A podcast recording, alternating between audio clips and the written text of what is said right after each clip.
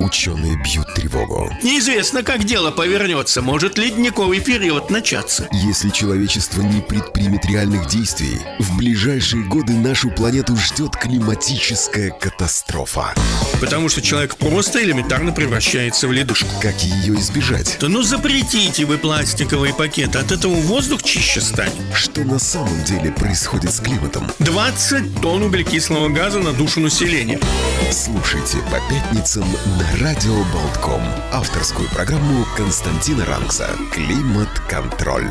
Действительно, только что называется «Открыть ящик Пандоры».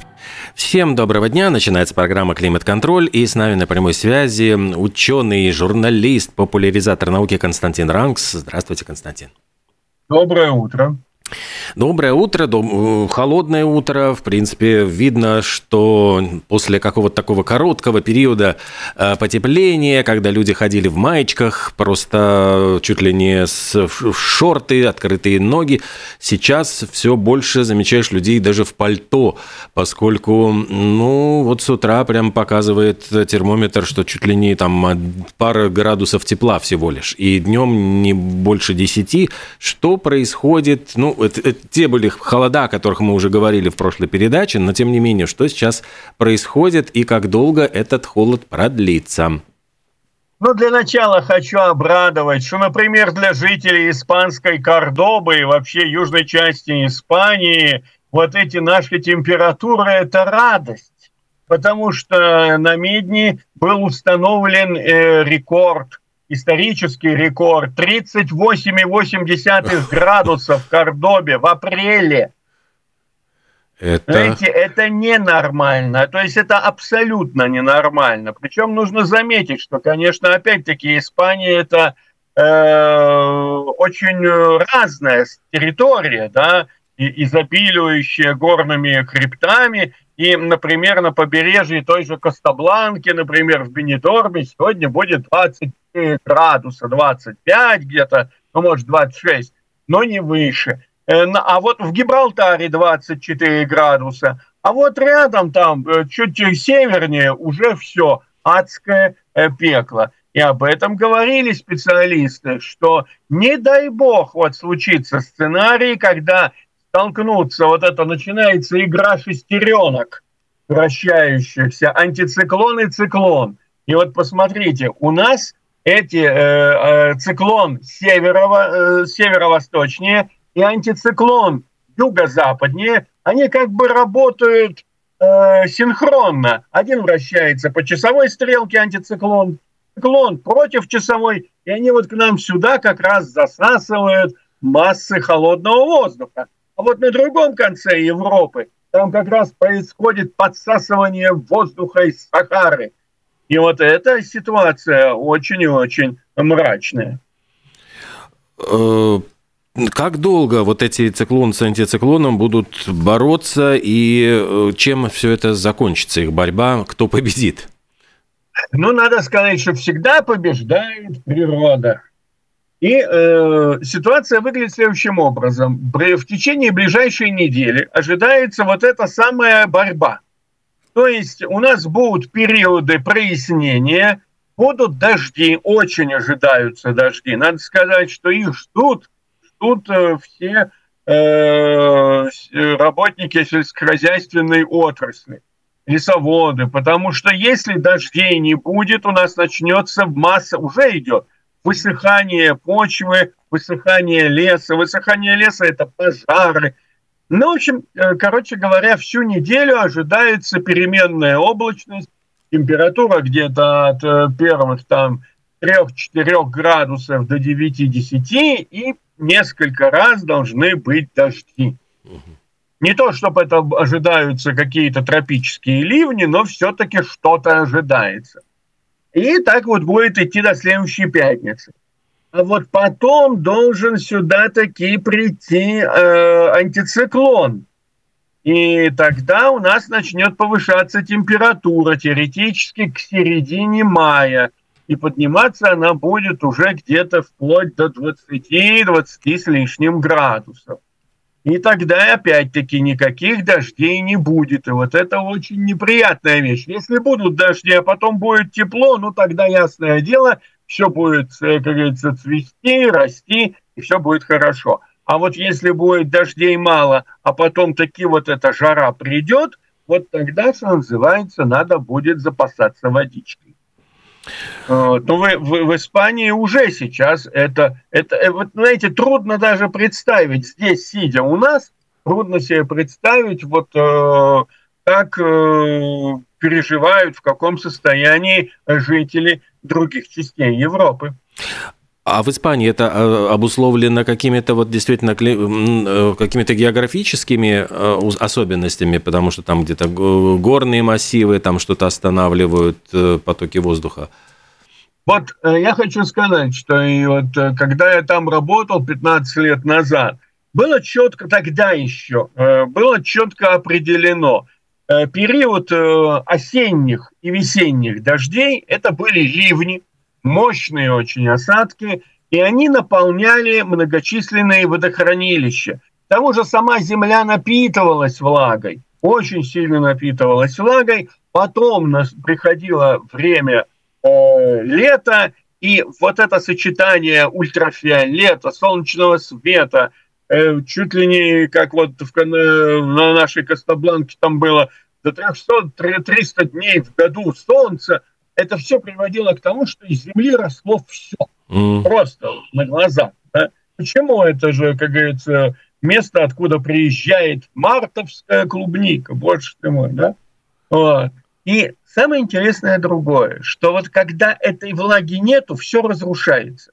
Интересующиеся могут зайти в интернет э, на портал Евроньюз и посмотреть вчерашний выпуск, посвященный проблемам Испании и Италии.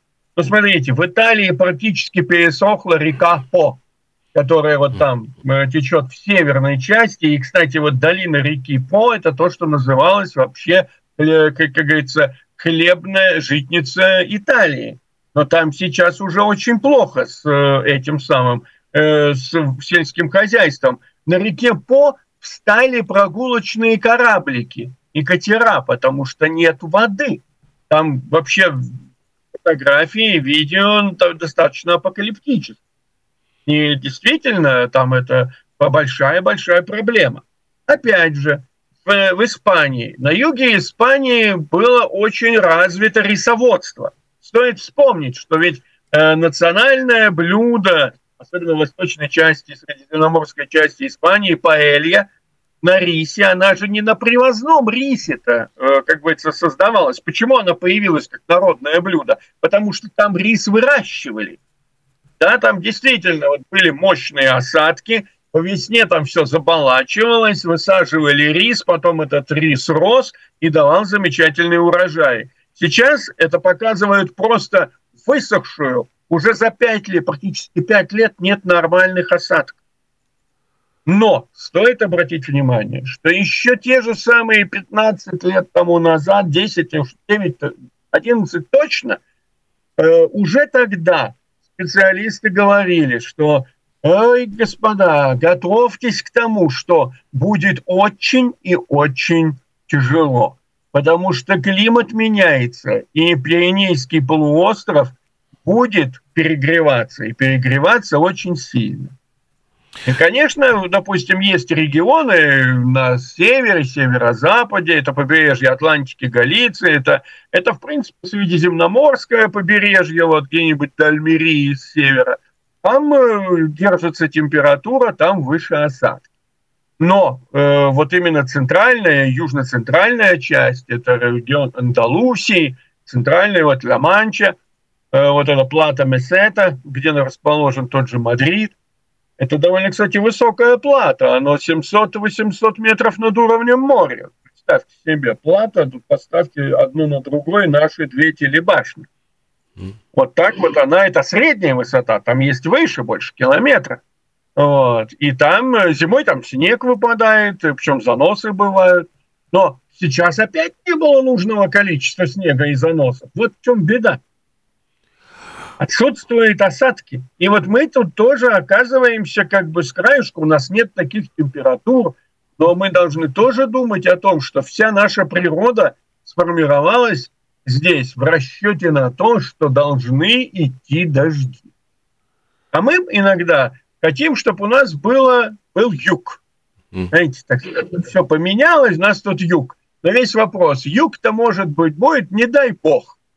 А сразу, грубо говоря, жрать Сельское хозяйство, я понимаю, больше всего страдает именно вот от этих отсутствия дождей и больших высоких температур. А как вообще европейцы планируют... Э, мы понимаем, что в сельском хозяйстве занято все меньше и меньше рабочих рук, э, люди все более, ну, мне кажется, так избалованы, они собираются, э, хотят сидеть больше в офисах работать, перебирать бумажки, им вот этот тяжелый фермерский труд уже как-то не по нутру.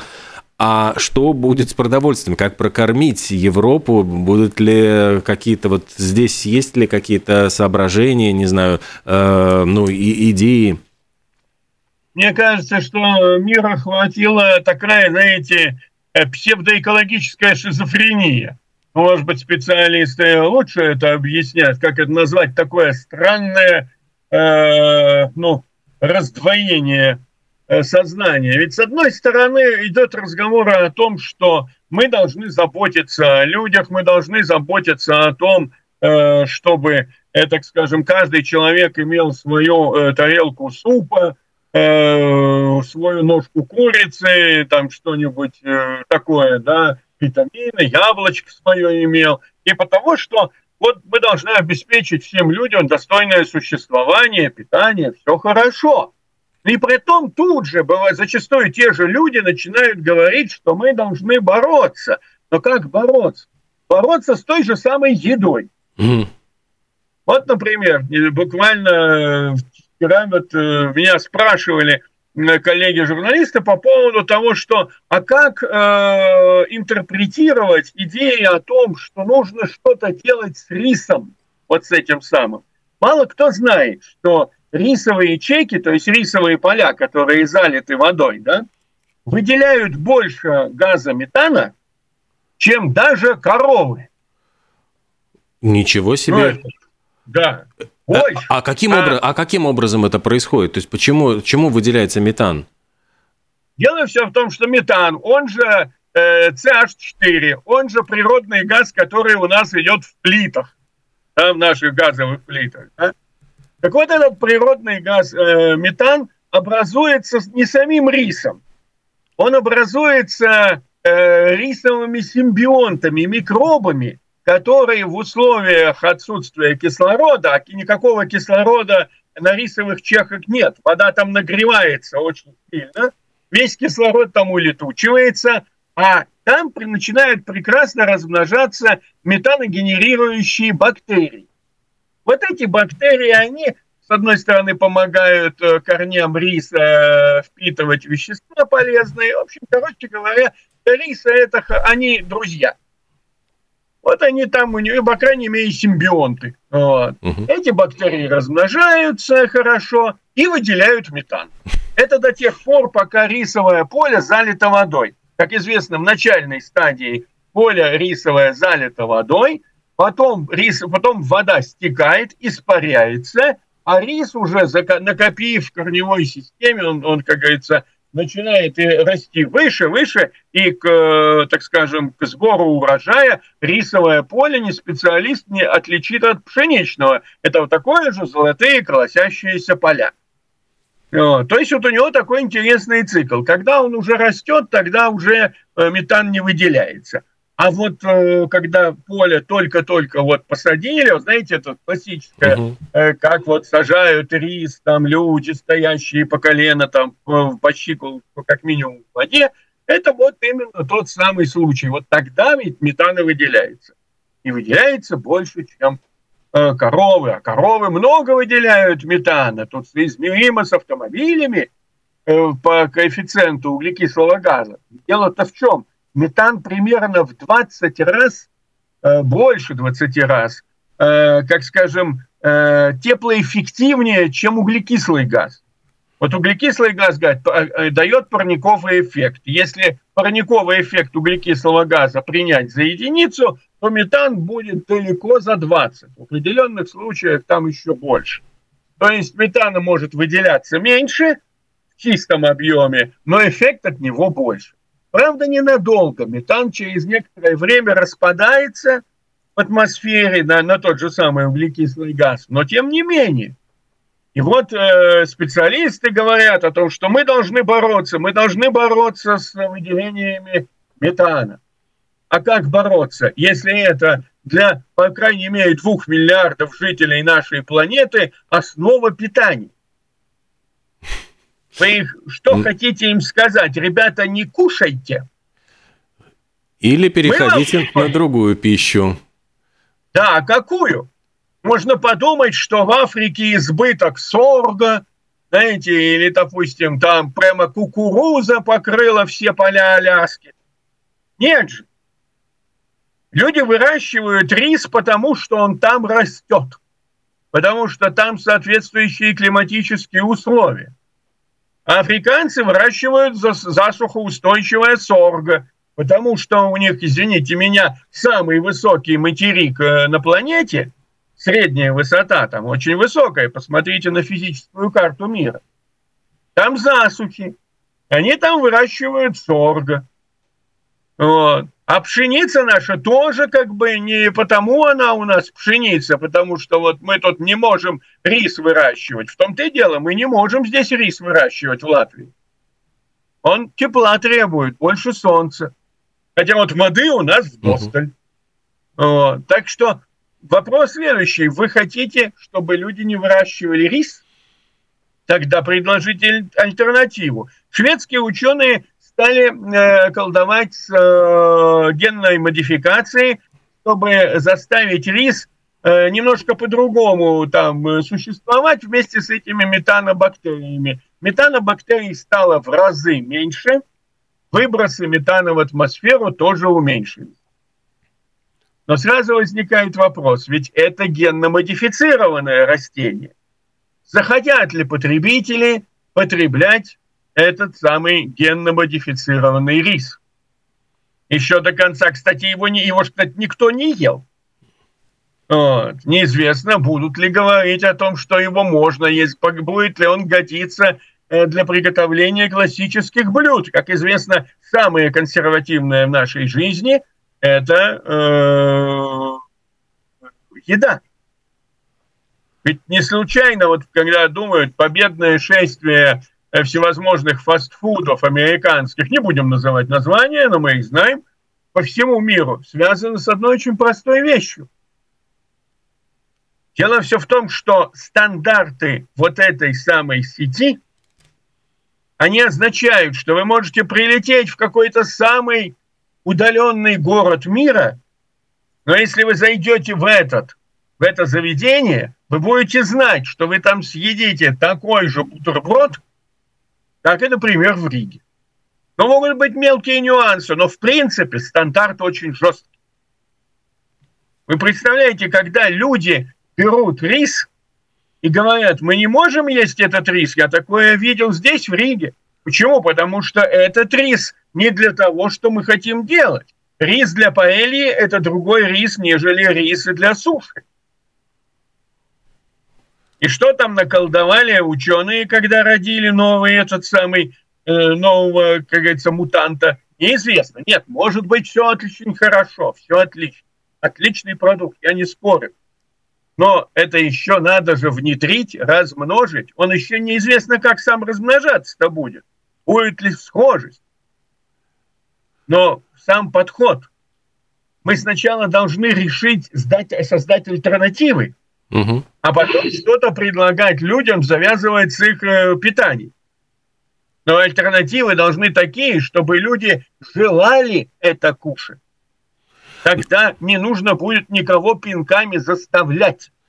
Ну а с другой стороны, если другого, другой еды не будет, с голодухи наверняка придется съесть и этот геномодифицированный. Кстати, вот может быть для наших слушателей, что значит геномодифицированный? И потому что все очень боятся, вот, ну, э, слова, э, с, аббревиатура ГМО, как правило, она настолько пугающая, что для рекламы уже даже часто используется без ГМО, и мы, значит, должны вздохнуть облегченно, и вот именно этот продукт схватить, то есть это должно сработать вот прямо как такая маркетинговая приманка. Ну, конечно, это, знаете, это из той же серии, когда стоит банка, бутылка растительного масла, и там написано без холестерина. Понимаете, смысл в чем? Холестерин – это как раз то, что касается животного ну, мира. Это, как говорится, из другой оперы совершенно. Растения и животные – это разные, как говорится, биологические направления. Нету холестерина в растениях. И, кстати, хотелось бы отметить, что больше всего холестерина производит наша собственная печень. Холестерин позарез нужен существованию человеческого организма, и не только человечества, но человеческого, нашей кошки, собаки, коровы, птицы. Мы за последние 600 лет эволюции как-то прекрасно захолестеринились. Можно сказать, что ему памятник можно поставить этой молекуле. Вот. Его опасным делает не сам он, он наоборот нас э, спасает и способствует нашему существованию. Другое дело, что мы, как говорится, неправильно питаемся, неправильно себя ведем. Вот сидим за столами в офисах, в то время, когда же вообще сидеть для человека это не физиологично. Ну, не будем об этом. Давайте вернем, давайте перейдем к этому самому, э, генно-модифицированному. Да. Практически все, что есть на планете, это генно-модифицированные существа, которые образуются в результате мутаций. Космические излучения, взорвались сверхновые звезды в космосе, на планету рухнул поток излучения, бамс, бамс, бамс, что-то там получилось. У большей части, так скажем, тех же животных, дети не родились или умерли сразу потому что у них там оказалось пять лапок. Но я говорю примитивно. Да? Природа жестока по принципу, она настолько жестока, что мы даже плохо себе представляем, насколько она жестока. Она не злонамерена. Она это просто механизм выбраковки. Но появляется мутация, хорошая мутация. Эта мутация позволяет существу, например, выживать в условиях засухи, и все. Это растение будет завоевывать территорию потому что оно прекрасно усво... способ... стало способным жить в других условиях. И он занимает эту территорию. Вот это очень важный момент. О том, что мы можем э, ждать, когда природа нам, или искать, что природа уже по данному случаю сделала. То есть вполне возможно, где-то э, растет э, невзрачный злак риса, который не связан с э, метановыми, метанообразующими бактериями. И тогда нужно будет просто произвести что? Гибридизацию. Но гибридизация – это тоже изменение генетического состава. Уже потомков. Дальше мы же как бы спокойно относимся к селекции. Посмотрите, какие яблоки выведены. Самое интересное, там, там даже форму уже из, изменяют.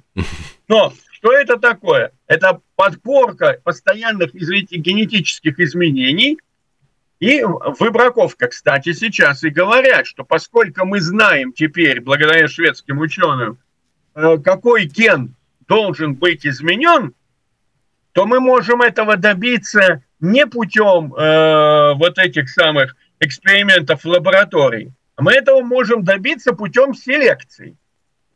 Мы теперь просто знаем, что нам надо. Условно говоря, корни должны быть другого цвета. Они и в природе бывают, эти мутанты, с такими корнями. Но вот давайте мы их будем как раз отбирать вот, и создадим новый сорт. Это, правда, займет лет 10-15, не меньше. Вот. Но это будет то, что вот э, все как бы к этому привыкли. Вот знаем, что вот вывели сорт, э, вот морковка же, она тоже не всегда была оранжевой. Угу. А теперь для нас она нормальный морковный цвет, мы так даже говорим. Хотя вот 300 лет назад посмотрели бы на нас, как на этого самого ненормального. Какой морковный цвет. Так вот, это очень важный момент о том, что одно дело то, что считают ученые, люди, которые в этом разбираются. А вот другое дело, что считают вот эти вот огромные, широкие народные массы потребителей. И они в своем праве, это тоже надо понимать, о том, что человек привык вот есть такой продукт, и он его хочет есть. Это я к чему? Это к тому, когда говорят о том, что мы должны избавиться от коров, перейдем к Латвии нашей. Да. Мы должны избавиться от коров. Вот слишком много навоза. Вот, вот особенно в Голландии там началось это. Нужно избавляться от слишком много скота. Скот выделяет много метана. Вот мы будем делать синтетические эти гамбургеры. Ну, во-первых, на самом деле этих синтетических гамбургеров так на каждом углу мы не видим. Их будут есть тогда, когда они будут дешевле натуральных. Вот тогда их в многих странах будут есть. Но тогда же сразу появится движение, и люди будут четко выбирать себе. Это станет э, особенностью социального расслоения. С одной стороны, Европа выступает за то, чтобы его не было социального расслоения, а с другой стороны, движется и подталкивает к тому, что это расслоение будет. Богатые люди будут есть натуральное мясо, а, а простые будут синтетическое. Я хочу сказать, что это уже есть в одежде. Посмотрите, сколько может стоить рубашка из синтетического волокна, из полиэстера, и сколько стоит аналогичнейшая рубашка, но сделанная из длинного волоконного э, хлопка. Цена в разы отличается. И вот это очень важный момент. Или, например, да, есть синтетические, но очень дорогие материалы. Перчатки, которые дышат, но с другой стороны ими можно хватать все, что угодно, да, хоть даже раскаленную кочергу, да, и рука не сгорит. Да, есть замечательные материалы, но они стоят бешеных денег. И вот этот маленький э, лейблочка уже сразу очень много говорит о э, том самом э, кошельке владельца. То есть сразу возникает вопрос, ребята, вы уж решите, что вам важнее, создавать общество всеобщего благоденствия, либо это только вранье. Знаете, такая дымовая завеса. А на самом деле мы для себя хотим кушать тоже с тех же коров, тех же самые ангусов бифштексы, мы хотим одеваться в хорошую одежду, кушать вкусный рис, там шарики туда-сюда. Это для нас. А остальные пусть, вот как вот мы скажем, так они и будут. Под общий фон, фон и фанфары. То ну... есть э, вот этот вот э, разговоры, Э, они приобретают очень нехороший э, окрас. И дело все в том, что очень много людей, которые как раз э, и задаются вопросом, как можно сочетать разговоры о благе народа и о такой вот борьбе за, за экологию. Ну, пожалуй, все сегодня. Спасибо огромное, Константин Ранкс и программа «Климат-контроль». До встречи через Наверное, по-моему, получается две недели у нас э, перерыв будет на праздники. Ну вот будем ждать, какая будет погода. Всего доброго. Всего доброго, до свидания.